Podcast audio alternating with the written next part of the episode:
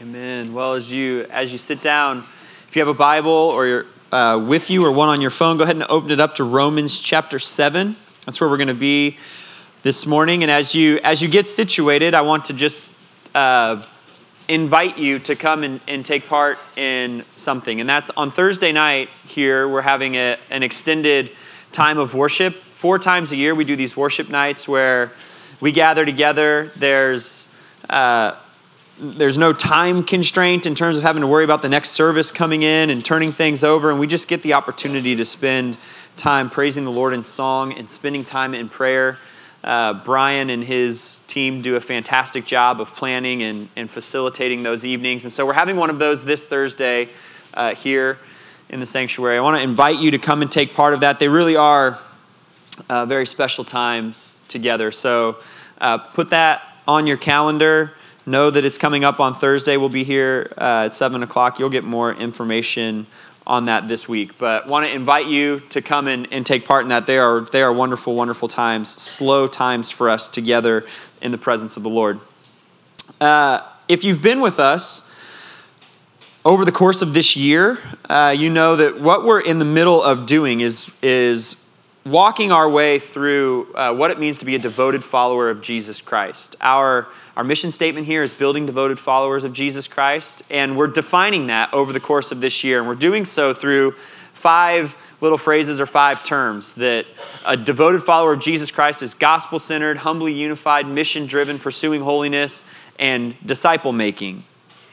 And Romans is the means by which we're putting skin on what it means to live a gospel centered life. And so we'll continue that today by looking at the, the back half of Romans chapter 7.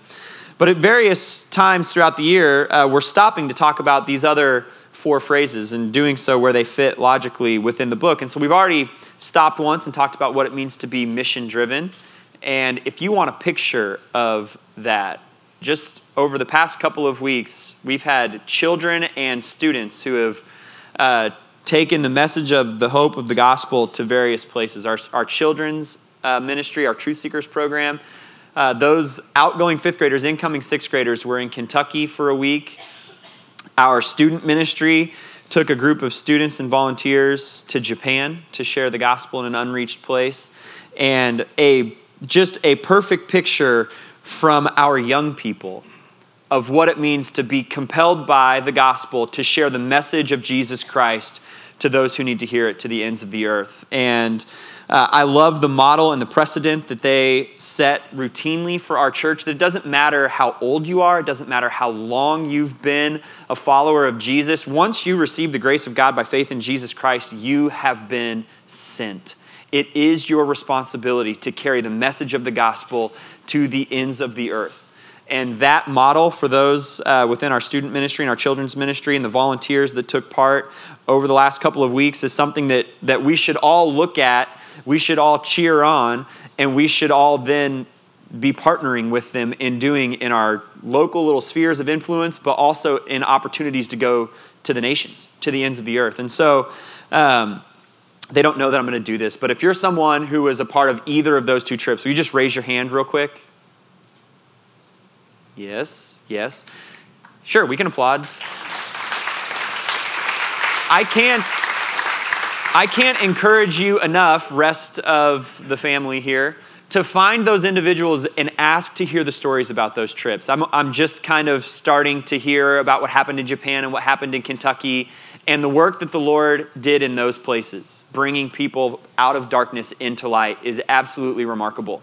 Um, of planting seeds of the gospel and building relationships, and just amazing, amazing things. And so I encourage you to find those individuals, ask them about it, they're a picture of what it is to be mission driven, compelled by the, just the grace of the Lord and the gospel of Jesus Christ to go and share that message. We spent about a month talking about what it is to pursue holiness, and we're actually still in the middle of that conversation because that's what Romans 6, 7, and 8 are all about. And so if you've got your Bible open, you're in the book of Romans. I'm actually going to flip back to the beginning here and give a quick overview of what Paul has said in Romans up to this point. So if you haven't been with us, this will help catch you up. Romans 1 1 through 17 are an introduction to the letter. Paul is just stating who he is and why it is that he's writing. And then beginning in Romans 1, verse 18, is the first of two peaks, if you will. Picture the mountains in Colorado. You're going to climb two peaks that are linked together by a valley in the middle. Romans 1:18 begins the climb to the first peak, and the climb is, the ascent is, the challenge is that you have a problem that you cannot solve. That problem is sin. You can't solve it by yourself. In fact, for two chapters, from the middle of chapter 1 to the middle of chapter 3, Paul spells out in great, almost painful detail just how deep the problem of sin runs in all of humanity. And then you arrive at the summit. Romans chapter 3, verses 21 through 31. And what you see is that God graciously provided the sacrifice necessary for your salvation, and that sacrifice is Jesus Christ. You've been reading all about humanity's sin and then you arrive in Romans 3:21 and you hear this, but now apart from the law the righteousness of God has been revealed, attested by the law and the prophets. The righteousness of God is through faith in Jesus Christ to all who believe, since there is no distinction, for all have sinned and fall short of the glory of God, and are justified freely by his grace through the redemption that is in Christ Jesus. That's the peak, the summit of mountain number one. That you had this problem you couldn't solve, and God solved it for you. He provided the sacrifice in Jesus Christ. And then you kind of work yourself back down toward the valley. Romans 4 is this incredibly beautiful truth that this has always been the means by which God has brought righteousness to sinful humanity by grace through faith. And Abraham is the example of that. Romans chapter 5 is like being down in the valley. And he spells out all these beautiful benefits of having been justified by grace through faith in Christ. That you've got grace in which to stand in the presence of the Lord, that you've had Christ's righteousness imputed to you. It's not just that God now kind of thinks of you as not being sinful, it's that you literally have the righteousness of Christ handed, given to you. You live and move and stand in Christ's righteousness. And then you get to chapter six, and we start climbing the second peak. And it's all about this new life in Christ. All who are justified by Christ have new life in Christ. That's what Romans 6, 7, and 8 are all about. And Romans 6 presents the next problem. You have a problem that you can't solve, and the problem hasn't changed. It's sin. Except for now, in terms, we're not talking in terms of salvation, we're talking in terms of sanctification. That is one who's been saved by grace through faith, you have union with Christ, and therefore you should, you ought to bear the image of Christ in the way that you live. And yet, we all understand when we take a look inward at our own hearts, sin still exists. And we can't just overcome it by brute force. And that's what Romans 7 is showing to us. You can't do this on your own. And then Romans 8 is going to provide for us the answer that God graciously provided the Spirit necessary for your sanctification. Then the back half of Romans 8 is down into the valley again and all the wonderful benefits of that Spirit. So that's where we are in a big sense. In a more localized sense here, before we jump into Romans 7:14, Paul has spelled out for us in Romans 6 that it's illogical and impossible for us to live in sin any longer as those who have been saved by grace through faith. It's impossible because of our union with Christ. It's illogical because you have this new master. You're no longer slave to sin, you're a slave to Christ. And then you get to Romans 7, and Paul's answering a uniquely Jewish question. In Romans 6:14, he said, "You are no longer under the law, you're under grace." And at that point, every Jewish Christian reading this letter in Rome would have raised their hand and said, "Hold on, how can this be? How, how can you tell me that I'm not under the law any longer? I understand that I'm not saved by following the law. I can see that. But if I'm supposed to bear the image of God, aren't I then obligated to uphold the law for my sanctification? Isn't that what this is all about? How can you say I'm not under the law any longer, Paul? And so, Romans 7, he starts answering that particular question. In Romans 7 1 to 6, he said, Well, in Christ, because Christ fulfilled the law and then died on the cross, and you have union with Christ, you died in him on the cross. And because of that, you're free from the law. And then in Romans 7, uh, Romans 7, verses 7 through 13, Paul says, And it's not that the law was bad, it's that you're sinful. The law wasn't broken, you are. If you were here last week when Randy taught, he used the illustration of like an MRI or an x ray machine or a CAT scan or something. You get put into one of those things, it reveals, let's say, that you have a broken bone.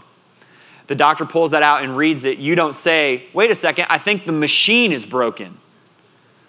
You look at it and you say, oh my gosh, I'm broken. That's, that's what Paul's saying in Romans 7.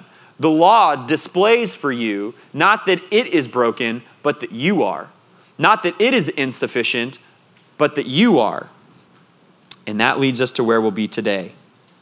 I want to approach this morning uh, a little bit like a flight on an airplane. My wife and I were on vacation last week, and we flew from Atlanta back to Kansas City. And the way that a flight works is that you use a runway to build up some speed and you take off, and then you fly however far you need to fly, and you descend, and you use a runway to slow back down. That's how we're going to approach today. We're going to start in Romans 7, verse 12. And we're going to use verses 12 and 13 as a runway to get ourselves going, and then uh, verses 14 through 25 are kind of our flight, if you will, our flight pattern, and then we're going to land in Romans 8, verses 1 through 4. And I just want to tell you what the end is because it's really helpful today. Romans 7 is a discussion all about the law, from the beginning of Romans 7 all the way to the end. When people went back to Paul's letter and they put chapter and verse markings in here, they marked off the beginning of chapter 7 because that's where the discussion of the law began and they marked off the beginning of chapter 8 because the discussion of the law was over. The whole thing in the middle there, all 25 verses of Romans 7, are all about what does the law mean in the life of someone who's a follower of Jesus. And these 12 verses today, people have interpreted a number of different ways over thousands of years. There are really smart people who think that the person that Paul is describing here in these verses is someone who's not saved yet. There are really smart people who think that the person being described here in these verses is someone who is saved. I don't have the time to go into all the nuances of those debates. I'm going to tell you what I think, and that's how we're going to work our way, our way through it. And at the end of this, you can wholeheartedly disagree with me, and I will say, cool. Let's wait till we get to heaven. We can all surround Paul and say, hey, man, help me understand exactly what you meant. And when he lays that out, if I'm wrong, I'll look at you and say, you got me. And if you're wrong, I'll expect you to look at me and say the same thing, and then we can just bask in the glory of the Lord for all of eternity. Sound good? Here's where we're going to end. The end point today, I think, what Paul is trying to say to the readers of his letter and to us today, what God is saying through this passage of Romans, is that we cannot live as Old Testament believers in our New Testament reality that as followers of Jesus Christ, we live in light of Pentecost and the coming of the Holy Spirit.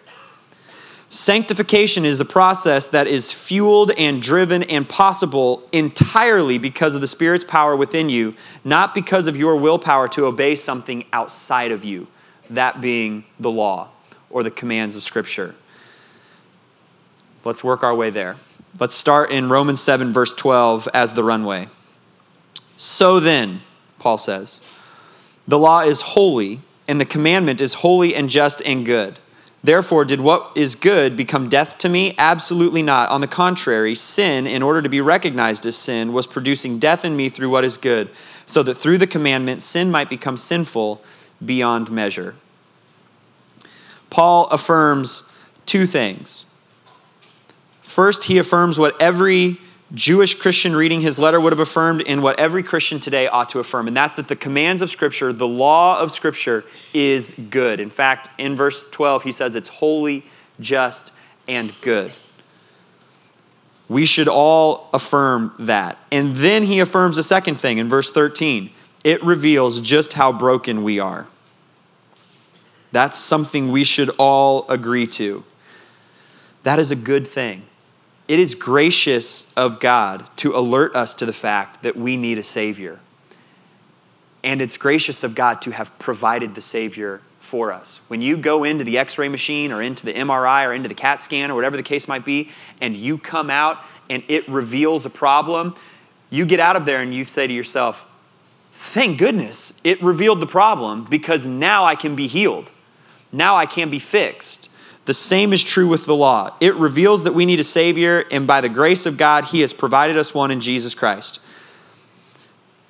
Now, Romans 7, verse 14 through 25. I'm going to read the whole thing because I think it's helpful for us to hear it all uh, together. I'm going to stumble through this, because, and then you can go home later today and try to read this out loud cleanly and not get confused. Here's what it says For we know that the law is spiritual, but I am of the flesh, sold as a slave to sin. For I do not understand what I am doing because I do not practice what I want to do, but I do what I hate. Now, if I do what I do not want to do, I agree that the law, or with the law, that it is good. So now I am no longer the one doing it, but it is sin living in me. For I know that nothing good lives in me, that is, in my flesh. For the desire to do what is good is with me, but there is no ability to do it. For I do not do the good that I want to do, but I practice the evil that I do not want to do. Now, if I do what I do not want to do, I am no longer the one that does it, but it is sin that lives in me. So I discover this law. When I want to do what is good, evil is present with me. For in my inner self I delight in God's law, but I see a different law in the parts of my body, waging war against the law of my mind and taking me prisoner to the law of sin in the parts of my body. What a wretched man I am. Who will rescue me from this body of death? Thanks be to God through Jesus Christ our Lord. So then, with my mind, I myself am serving the law of God, but with my flesh, the law of sin. What we need to do is just get our arms around what Paul is uh, attempting to say here. And I will offer my first uh, personal understanding of what I think Paul is doing. We can all imagine a scenario in the future. Just pick one. Let's just pretend you've got a child who's getting ready to go to college. They're a senior in high school and they're imagining themselves in college. And you ask them a question about what it's going to be like for them when they're in college they would put themselves into that place and start using the pronoun I. They would maybe even talk in the present tense. I think that's what Paul is doing here. I don't think he is describing his literal, everyday, felt experience. I think he's offering what is called a, what tense is called the dramatic present. He's putting himself into a situation and speaking as if he is already there. And so, in that place, he makes an opening statement. We know that the law is spiritual, but I am of the flesh, sold as a slave to sin. And those two things are going to be what kind of form the outline of everything that he says in the rest of this passage. Verses 15, 16, and 17 run parallel to verses 18, 19, and 20. There's some sort of statement of knowledge. At the beginning of 15, Paul says, I do not understand what I am doing. In verse 18, he says, For I know that nothing good lives in me. And then he goes on to explain that knowledge statement uh, in the rest of verses 15, 16, and 17, and then again in 18, 19, and 20. In 15, 16, and 17, he says, I don't practice what I want to do, but I do what I hate. If I'm doing what I don't want to do, then the law must be good because I don't want to do it, and it tells me not to, and I don't want to, but I do it anyway. Crystal clear. And then in verse 17, he says, It must not be me that's doing it, it has to be the sin that lives in me in verses 18, 19, and 20, he explains it this way I desire to do what is good, but I have no ability to do it. I don't do the good I want to do, but instead the evil I don't want to do. So if I'm doing what I don't want to do, it has to be because sin lives in me. There are some big similarities that Paul is pointing out as he works through those two parallel passages. The law is a good thing. He's already affirmed that throughout the chapter. He affirms it here again. It tells me to do good things. I can't or I don't do them. It tells me not to do evil things. Those are the things that I do. And then a fourth is sin lives in my flesh. And despite my knowledge of the goodness of the law, I cannot overpower the desires of my flesh.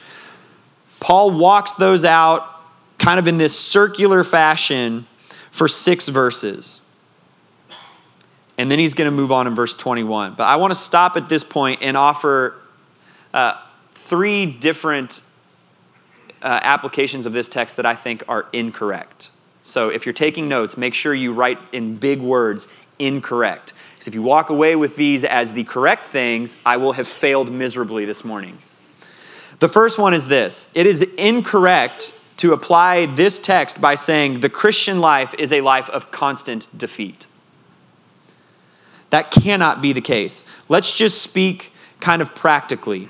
If that's what this were saying, you're just stuck in this place where you can never get victory over sin, then there's no hope for your daily life. Yes, you've been saved, which is an eternally wonderful thing, but the whole life to the full thing that Jesus talks about is never actually going to become tangible reality. And that cannot be the case. Jesus promised that we could have life and have it to the full. Even if you just back up into Romans 6, Paul has made the same thing clear. Romans 6, verse 4 We were buried with him by baptism into death, in order that just as Christ was raised from the dead by the glory of the Father, so we too may walk in a newness of life. Verse 6 For we know that our old self was crucified with him, so that the body ruled by sin might be rendered powerless, so that we may no longer be enslaved to sin. One way that some people look at this passage and interpret it is to say that Paul is describing the everyday normative life of a mature believer, presumably using himself as the example. I don't agree with that entirely. There's another way that you can interpret this and say Paul's talking about someone who's not a Christian. I don't agree with that at all. A person who has not been saved cannot make the kinds of statements about the law that Paul is making that the law is good, that it is holy and just, that he delights in the law in his mind. Someone who's not saved would not make those statements. On the flip side, someone who has been saved cannot live a life of constant defeat. Paul's made that clear. And so I think there's a third option here. I think that Paul is addressing someone who has been saved but is in a particular situation, and Paul's addressing that for his readers, and it gives us some nuance, which we'll talk about as we keep going. But the Christian life is not a life of constant defeat. So we can't apply this and say, well, I just, I'm slave to my sin, so I can't ever get past it. The second incorrect application of this is to say that the good and the sin that are inside of you are two separate forces. That idea is dualism. And dualism is not biblical. Let's walk out the logical endpoints of that. Dualism says that there are these two competing forces in the world, and then subsequently in each individual, that are battling for victory. They're battling for victory in the big scheme of things in the world and in eternity, and they're battling for victory in the life of every single individual. You can think of it as like yin and yang. And the battle's up in the air who is going to win. Now, on the one side, that sounds kind of nice because then we can look at the evil in the world or the sin in our lives and say, well, it's not really me. It's this second evil force that exists in the world or inside of me. And because of that, I don't really need to worry about it. That's not what Paul is getting at. Your sin absolutely dwells in your flesh and God has dealt with the eternal consequences of it in Christ on the cross. And now He wants to sanctify all of you, not just some half of you, not a part of you. He wants to sanctify every piece of you, and He's got jurisdiction over everything, so He can absolutely do it. Let's walk out the dualism thing a little bit further. If there are two forces and they're equally powerful and they're both at work, then it stands to reason that evil could win. If you're a follower of Jesus Christ and you've read the end of the book, you know that that's impossible. Evil cannot win. God won on the cross through Jesus Christ, and he will win when Christ returns. We know that it's not the case that evil has any chance here, that sin has any shot, that Satan has a chance. And I would go so far as to say Satan knows that in the end, he is going to lose. He's fighting a losing battle, but he's going to take prisoner every person he can on his way to defeat.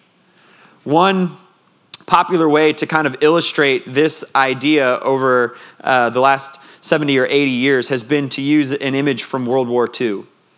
And it's the difference between D Day and VE Day. On D Day, the Allied forces stormed the beaches in Normandy, and at the end of that interaction, victory was certain. We were going to win the war, but there were a lot of battles after that for us to actually arrive at VE Day, victory in Europe, when the war was over and victory was officially declared. It was done on the beach, it finished at VE Day, and there was a lot of fighting in between. We don't live in some sort of dualistic world where evil has a chance. It was won not just on the cross, in eternity. It won't be finished until Jesus comes back and uh, all of sin is put to a final end. And there will be a lot of fighting in the middle. Make sense? There's not a dualism thing here. Let me sum up both of these first two incorrect applications with a quote. It comes from a New Testament scholar and professor named Guy Waters. He's speaking about the life of a believer, and he says, Though sin may remain, it cannot reign. And that's absolutely true. Sin might remain in your life. We have flesh, we are fleshy, Paul says, but it cannot reign over you. Roll on with the passage. I'm in verse 21. Over the last few verses here, Paul gives a series of what seem like irreconcilable differences. Verse 21 is the first, the first one, and it sounds like there are almost two people involved. I discover this law. When I want to do what is good, evil is present with me. Uh, it's like there are two things battling for supremacy, two, not forces, people battling for supremacy inside of him. The one that wants to do good, but the one that recognizes that evil's there and can't do good. Illustrate quickly. It's been really hot recently. The grass in the Fritzen family yard is just dying. There's the me that knows I should water it, and the me that doesn't want to pay the water bill. Right? It seems irreconcilable. Paul continues. There are two laws at work, verses 22 and 23. For in my inner self, I delight in God's law, the first one. But I see a different law in the parts of my body, waging war against the law of my mind and taking me prisoner to the law of sin in the parts of my body. And they're just battling. And Paul says it feels like they're irreconcilable in this projected sort of scenario. Interestingly, that phrase, taking me prisoner, uh, literally, if you translate it, means at the spear there are these two laws. And the second one that's in my flesh is waging war against the law of my mind. And it has me at the end of the spear. It's like we've wrestled, it's gotten me to the ground, it's put its spear to my neck, and it is saying, if you do anything other than I tell you, I will plunge this into you. He says, that's the kind of battle that's waging here. It's like I'm at the end of the spear here when it comes to the law of sin. Then in verses 24 and 25, he blurts out two sort of ex uh, exclamations. The first one seems like comes out of this place of frustration. What a wretched man I am. Who will rescue me from this body of death? And the second one is this exclamation of praise. Thanks be to God through Jesus Christ our Lord. There's this lament and then there's this praise. There's this frustration and yet this gratefulness that seem irreconcilable. And then at the end of verse 25, Paul pulls together all of Romans 6 and all of Romans 7. And he says, So then, with my mind, I myself am serving the law of God, but with my flesh, the law of sin. There was this slavery imagery in Romans 6, and he brings it back. In my mind, I'm a slave to the law. That's where I want to be. In my flesh, I'm a slave to sin. And it all seems irreconcilable. And unfortunately, what we tend to do when we look at this passage in Romans is we want to lift it out, this 12 verse stretch, and just deal with it by itself and not think about anything that came before it or anything that comes after it. And if you were to just stop there, you would be tempted to think the Christian life is a life of defeat, that good and sin are these two separable forces inside of me that I, I simply cannot do anything about. And it's possible that the evil could win all the time. But there's a final incorrect application, and that's that the commands of Scripture are useless. Paul's been refuting that over and over and over again. This is not true. He's moving his readers toward a particular place, he's moving us toward understanding that as well. I want to illustrate this whole section with something that will resonate with all of us, and that is food. Do you eat? I eat. Sometimes I eat too much. Sometimes I get into patterns where I'm not eating the kinds of things I wish I were eating. And so I tell myself I'm going to go on some, some kind of diet. And the way it is that we know if we should be eating something or we shouldn't be eating something is that we use food labels. We flip the package over, we see how many calories, how much fat, how much sugar, how much sodium is in a type of food, and that tells us is this a good thing that we should eat or a bad thing that we shouldn't eat. And if you were to just apply a dieting framework here to what Paul is saying in Romans 7 14 through 25, I can sum it up by saying the food label tells me I shouldn't eat it, but I eat it anyway. The food label tells me I should eat it, but it doesn't taste good and I don't eat that thing, who will deliver me from this body of donuts? right? Oh, what wretched man I am. Who will deliver me from this? Right? What Paul is trying to point out in all of Romans 6 and in all of Romans 7, and then what he's going to answer in Romans 8 is that as someone who has been justified by Christ, we ought to bear the image of Christ in the world. And if you think the key to doing that is to just pick up the law and move it from the means of salvation into the means of sanctification, you won't be happy because you can't do it. You might agree that the law is good, and you might go to bed every single night thinking to yourself, I know that the commands of Scripture are good, and it tells me to do this particular thing, and I just can't do it. And then you'll wake up the next morning and think to yourself, I know that the law is good, and it tells me I should do this particular thing, but I never do it. And Paul says, You will get to the end of all of that, and you will be left thinking to yourself, What a wretched man I am. Who will deliver me from this body of death? The commands are good, they are loving and holy. They're these just guideposts and instructions and guardrails that point us to what life should look like and how it is to best function, but they could not save us, nor can they sanctify us.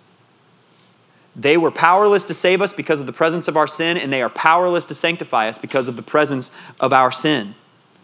Martyn Lloyd-Jones sums it up by saying this What humanity needs is not knowledge, it is power. What you need from Scripture, what you need from the Lord, what you need from some, me, what you need from me on a Sunday morning is not primarily for me to stand up here and say, these are all the commands of Scripture, and this is what they mean, and you should just follow them. We would all walk out of here and say, I totally agree, but I can't do it. What you need is some sort of power that enables you to do that thing. And so Paul didn't stop writing at the end of Romans 7. In fact, Paul didn't even know this was going to be split into chapters. He just rolled right into his next thought. And it picks up in what we have as Romans 8. Therefore, this is one of the most beautiful statements in all of Scripture. There is now no condemnation for those in Christ Jesus because the law of the Spirit of life in Christ Jesus has set you free from the law of sin and death.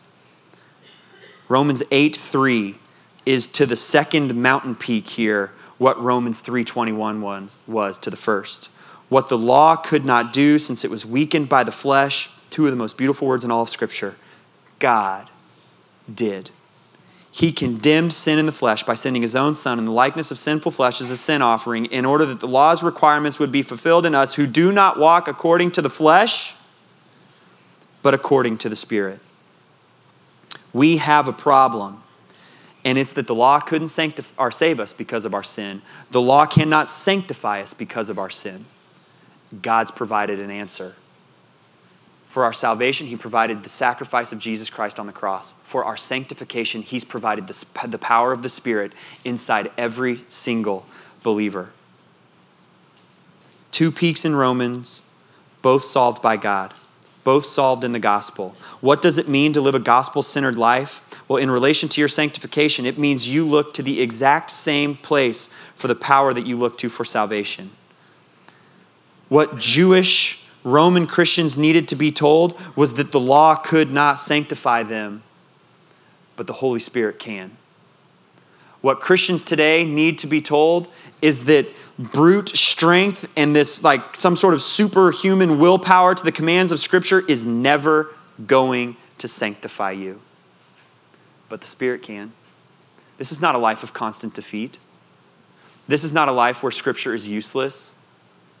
This is a life where there's power and there's victory and it comes through the Holy Spirit. The law couldn't save you. Don't shift it into a place and think that it is going to sanctify you.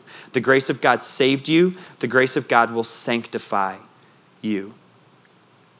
An Old Testament believer would say to themselves, okay, I guess in order to bear the image of Christ, I just do the best job I can to uphold the commandments of the law, the, the, uh, the commandments of Scripture. A New Testament reality is that Pentecost happened. And the power of the Holy Spirit came upon every person who's been saved by the grace of God through faith in Jesus Christ. And now His grace that saved you will sanctify you. So, how do we correctly apply this? Let me give three of these as we close. The first is that God provides everything that life in Christ demands. He graciously provided the sacrifice necessary for your salvation, that was Jesus, and He has graciously provided the Spirit necessary for your sanctification, the Holy Spirit. So, to revisit an illustration from two weeks ago, stop stabbing at that pot roast with the fork of the law. It was never intended to do what you're trying to make it do. Stop stabbing at this beautiful pork roast with a fork of your own willpower and effort and start allowing the spatula of grace to lift you onto the other plate. He's provided that for you, He's given it to you by grace in the Holy Spirit. He's provided. Let it work. The second application is this rely on the Spirit, not on your will. This is where we're headed in all of Romans chapter 8. And we're going to spend a few weeks there. If you've been coming uh, up to this point, and maybe you've been with us as we've talked about pursuing holiness, or you've been with us in chapter 7, and you think to yourself, Yes, I read these verses and I see myself there. Good golly, keep coming back. If you read Romans 7 14 to 25 and you think to yourself, this is exactly what my life looks like, I go to bed thinking this, I wake up thinking this, you're living like one of these Jewish Roman believers. You think the law is going to sanctify you. And your frustration comes from the fact that it cannot do that. And so it's like you're running on a treadmill, going nowhere, moving your legs a lot, given a lot of effort, but you're just not making any progress. The road to sanctification, the act of pursuing holiness, is active submission. It requires you to act, but it requires that that action is out of submission to the Holy Spirit, a reliance upon Him. What is step one in addressing the issue of your sin? It's abiding in Christ. Retreating not into the laws and the rules outside of you, the just the kind of rote commands of Scripture, but into the Spirit that lives within you because that's where the power is. The power is not in the law, it's in the Holy Spirit. Galatians, Paul says the exact same thing. In Galatians 4 6, he says, God sent the Spirit of His Son into our hearts. And then he follows that up in 5 16, and he says, I say then, walk by the Spirit, and you will certainly not carry out the desires of the flesh. Not beat yourself into submission to the law and you will not carry out the desires of the flesh. Walk by the Spirit, and you will not carry out the desires of the flesh. Last but not least, we cannot live as Old Testament believers in a New Testament reality. What Paul describes here is absolutely a feeling we can all resonate with. We have moments where we see ourselves in Romans 7 14 to 25, but it should not be the normative, everyday life of a mature follower of Jesus Christ. Instead, as we're wrestling with our own sin, as we're struggling with our own flesh, we should come back to Romans 7 and be reminded that my willpower and obedience was never the thing that was supposed to sanctify me in the first place. The grace of God through the power of the Holy Spirit is what is supposed to sanctify me. I think Paul is describing what it looks like when we find ourselves in sin and we look to the wrong thing to overcome it. When we look to the law and our own willpower to get us through sin, then what Paul is describing in these verses is exactly what life feels like. When we live as though Pentecost never happened and there's no spirit to sanctify us, then we feel like these verses. We do this all the time. And when we do, we need to sit down and remind ourselves that God graciously provided the Spirit necessary for our sanctification. We've had a couple of problems here in Romans, both of them related to our sin. And God provided the answer to our salvation through Jesus and for our sanctification through the Holy Spirit. I'm going to invite the worship team to come back up, and we're going to close with um, singing some portion that Brian is going to decide of the song Worthy of It All. Good luck. Uh, right before the message, we sang Reckless Love. Oh, the overwhelming, never ending, reckless love of God. There's no shadow you won't light up, no mountain you won't climb up coming after me. There is no wall you won't kick down, lie you won't tear down coming after me. He has done everything necessary in order for you to be saved. And then for some reason, we think to ourselves that despite that being true, he has done nothing other than give us a list of rules in order to sanctify us. And that is simply not the case. He's done everything necessary for you to be sanctified as well. And He's provided it to you in the Holy Spirit. And so we sing something like, worthy of it all. For from you are all things, Lord. From you is the power to do this. And to you or for you are all things. You deserve the glory. You are worthy of it all. You've provided everything in order for me to be saved and to be sanctified. I will give all of myself back to you in submission to you as I'm sanctified, not so that the attention is on me, but so that you receive the glory because you are the one that deserves it. You are worthy of it all. Let's stand up and sing together.